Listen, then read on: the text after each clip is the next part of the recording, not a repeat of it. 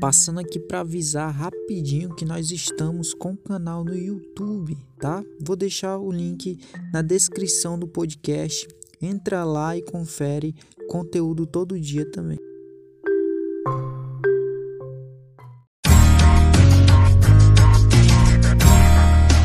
Empreendedor é aquele que percebe antes que os outros, é aquele que tem coragem de agir rápido e a intuição de definir sempre o caminho certo. Empreender é um ato complicado, complexo, difícil, cheio de nuances e variáveis. Perguntas que eu devo fazer se eu vou empreender, vocês que já são empreendedores. A primeira coisa é meu objetivo. Qual é o meu objetivo quando eu vou montar um negócio? Sem objetivo, nós não temos onde chegar. E quanto mais longe você jogar o seu objetivo, mais chance você chegar perto dele, ou pelo menos perto do sucesso. Pense grande. Em segundo lugar, onde eu estou. Então, o diagnóstico da minha situação. Para chegar onde eu quero chegar, da onde eu estou partindo? Quais são as condições que eu reúno hoje para poder chegar em algum lugar amanhã? Eu estou indo na direção correta? Então eu tenho que estabelecer metas, porque se eu partir na direção errada, a minha chance de me quebrar lá na frente é muito maior. Quanto eu preciso de dinheiro? Qual a previsão de recursos? Será que eu tenho recurso? Recurso ele vem de várias fontes, ou eu tenho eles, ou eu busco eles. Mas onde está esse recurso? Que pode dar errado? Qual é o meu plano de contingência? As pessoas são otimistas por natureza, muitas vezes o empreendedor é. Não dá para empreender sem otimismo, principalmente com tantas, tantos problemas que o empreendedor enfrenta. Agora, sempre tem que pensar que as coisas podem dar errado. O que, que eu vou fazer se der errado? Para que caminho que eu vou? Por onde eu vou sair? E, não, mas está tudo tão bem, está tudo direitinho. Mas não é assim. Tem que ter sempre um plano de contingência, saber como nós vamos recuperar de, uma, de um possível problema que pode ocorrer. Em sexto lugar, flexibilidade.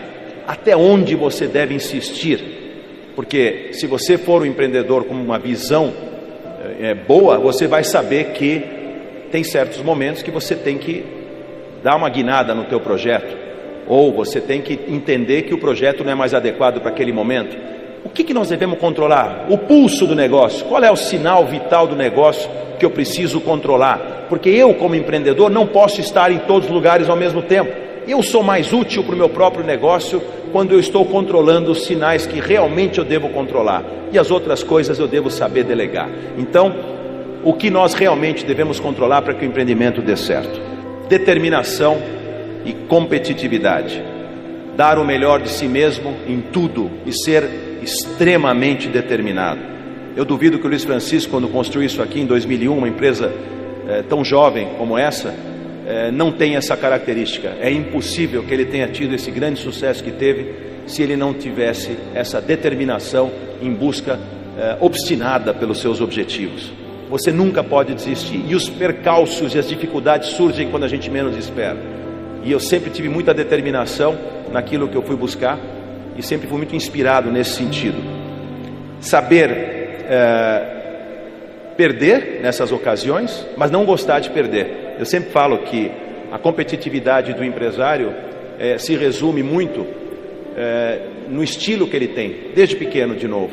Então eu sou uma pessoa que sou competitivo na, no negócio, como eu acho que vocês devem ser, como sou competitivo jogando meu tênis ou jogando minha sinuca, que eu adoro.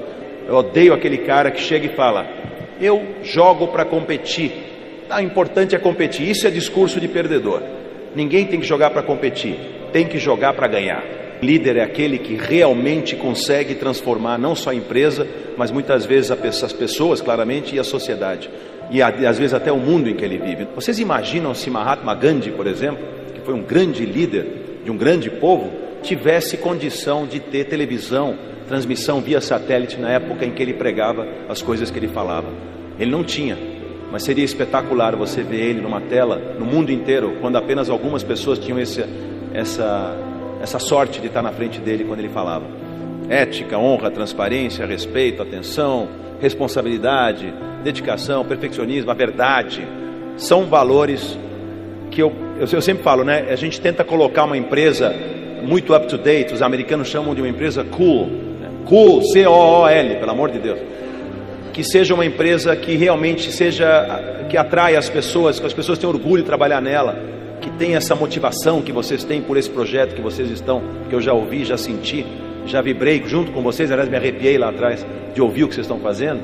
mas esses valores não podem ser nunca abandonados. Não tem nada mais up to date, mais atual do que esses valores. A história de dizer que cliente tem sempre razão, o cliente não tem que ouvir aquilo que ele quer ouvir, ele tem que ouvir aquilo que ele está te pagando para ouvir. No caso de um prestador de serviço, ele quer ouvir o que ele precisa ouvir, o que eu quero dar para ele, não o que ele quer ouvir, porque senão ele não precisa de mim.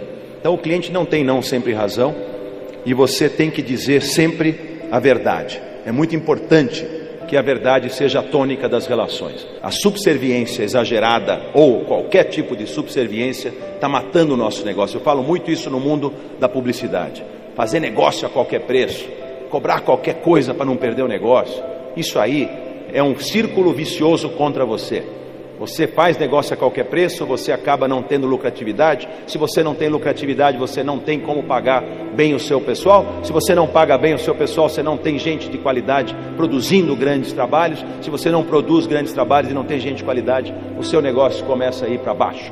E você acaba devolvendo para o cliente um serviço de péssima qualidade. Eu aposto no círculo virtuoso, aquele em que eu realmente falo o que eu penso, cobro pelo meu serviço, não tenho vergonha disso recebo por isso, consigo reinvestir no negócio, consigo trazer qualidade de pessoas, consigo fazer um grande trabalho e deixar o cliente feliz. Esse é o círculo que vai dar, vai construir as relações de longo prazo com o meu cliente, e não o vicioso, como infelizmente a gente vê muito por aí. ênfase é uma qualidade importantíssima, e isso na minha personalidade sempre foi uma coisa muito forte. Né? A ênfase com que eu coloco as coisas, desde pequeno. Vamos decidir para onde a família vai viajar. O enfático e levantava a mão, falava, dizia e acontecia. É um pouco assim hoje e é muito importante a gente ter ênfase quando a gente tem paixão por algo. Não dá para você amar alguma coisa que você faz e não tem ênfase na hora de executar isso. Tristes são as pessoas consideradas sem ênfase. Eu diria não só as pessoas, as empresas. A empresa pode ter ênfase na sua forma de atuar no mercado, na forma de se posicionar. Palavras, às vezes, elas podem soar de acordo com a disposição do ouvinte e não com a intenção de quem fala. O peso das palavras a gente tem que medir. O peso da minha palavra quando eu falo com o filho, por exemplo, ou quando eu falo com a minha mulher, é diferente do que eu falo com o meu funcionário? Absolutamente não. Eu tenho que entender, claro, que para cada um deles eu tenho, eu represento uma coisa diferente, mas eu tenho que saber que eu tenho um peso específico importante. Às vezes uma palavra mais pesada pode destruir uma pessoa, às vezes um elogio pode fazer com que ela eh, se anime e se consagre lá na frente. O que importa não é o tamanho da sua empresa, e sim o tamanho da visão que você tem. Tamanho não é álibi, é uma missão. Não adianta se jogar atrás de um tamanho de. Nós estamos numa concorrência agora importantíssima na área de publicidade, a nossa empresa, e nós somos a maior empresa concorrendo, nós somos líderes do setor. As outras empresas são muito menores do que a nossa. E eu falo para o meu pessoal: isso não quer dizer nada, não quer dizer nem a desculpa de perdemos porque eles tiveram mais agilidade, essa não quero ouvir, e nem a desculpa de ou dizer que já ganhamos porque temos mais poder e mais infraestrutura e mais condição de atender o cliente. Esse é o discurso de quem vai perder, porque baixa a guarda. Estamos maiores, não somos necessariamente maiores. E acho que é super vulnerável e eu passo para as pessoas isso. Porque quando a gente começar a pensar que estamos em cima do salto alto, nós vamos começar a cair dele e o tombo vai ser muito grande. Visão é o que faz a diferença, por exemplo, com todo respeito a um Circo Garcia e o Circo de Soleil. Por quê? Porque com o passar do tempo o Circo Garcia continua um circo de animais, de leões, de palhaços, uma graça, pessoas se divertem. Porém, surgiu um circo internacional que está de novo no Brasil agora, que não tem nem animais, mas que tem o sonho e a imaginação como sua base, que teve a visão de entender que o mundo evoluiu e que a graça e a leveza do circo e essa coisa lúdica que passa para as pessoas é completamente diferente no dia de hoje do que foi no passado. Uma frase ótima que eu adoro, que há dois tipos de pessoa no mundo: os realistas e os sonhadores. Os realistas são aqueles que estão indo, sabem onde estão indo. Os sonhadores já estiveram lá, pelo menos no seu sonho e na sua imaginação. O início do fim de qualquer profissional acontece quando ele se considera melhor do que os outros. Mark Twain dizia o seguinte, algumas frases muito divertidas sobre humildade. Ele disse que quando ele tinha 14 anos, ele achava o pai dele um imbecil. Então, quando eu tinha 14 anos, eu achava meu pai um imbecil. Hoje eu tenho 21 e fico impressionado como ele aprendeu nesses 7 anos. Muito humilde, né? Mark Twain. Reconhecimento. É fundamental no mundo de hoje a gente saber dar crédito a quem merece. A história da meritocracia está por trás, com segurança, posso dizer, do sucesso dos meus negócios. Eu sozinho lá posso ser experiente, posso conhecer publicidade, estou quase há 30 anos no negócio, não vou conseguir levar minha empresa para frente. Eu preciso dos meus profissionais, eu preciso do talento deles, eu preciso que eles complementem muitas coisas que eu não sou capaz de fazer.